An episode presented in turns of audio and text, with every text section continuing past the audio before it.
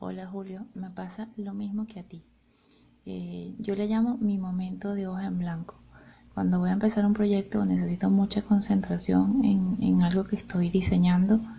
Este, yo por lo general escucho el 90-95% de la música en español, pero cuando estoy en ese momento de creación, por lo general eh, me gusta la música celta, sobre todo Lorena McKennitt y un cantante africano que descubrí, creo que tiene un solo CD, pero me encanta ese y lo escucho, lo escucho, que se llama Ayud Ogada. Eh, si lo puedes escuchar, no sé, te lo recomiendo.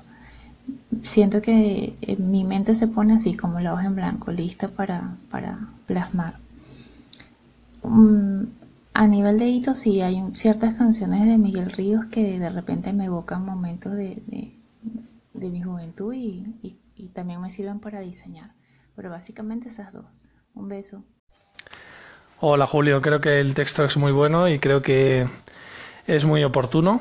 Creo que deberíamos, o sea, un síntoma de madurez social sería poder hablar de política sin entrar en el fango, que es muy habitual en este país.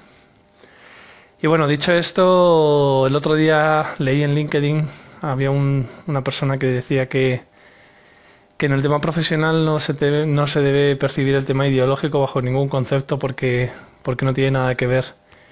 Lo cual me hace pensar mucho en, en si sigue siendo este país un lugar en el que, por tu ideología, y hoy he escrito yo un post en mi blog parejayequipo.com, por tu ideología o simplemente por hablar de política sin definirte, eh, eso ya te perjudica a nivel laboral de forma triste y patética.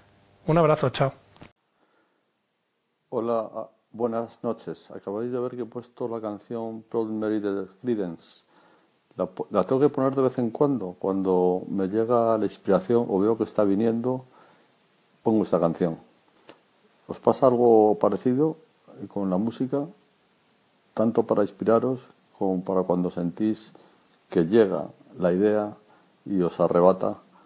Eh, bueno, siempre que tengo la música a mano, pero en general hay canciones que marcan hitos en la historia de, uno, me parece a mí.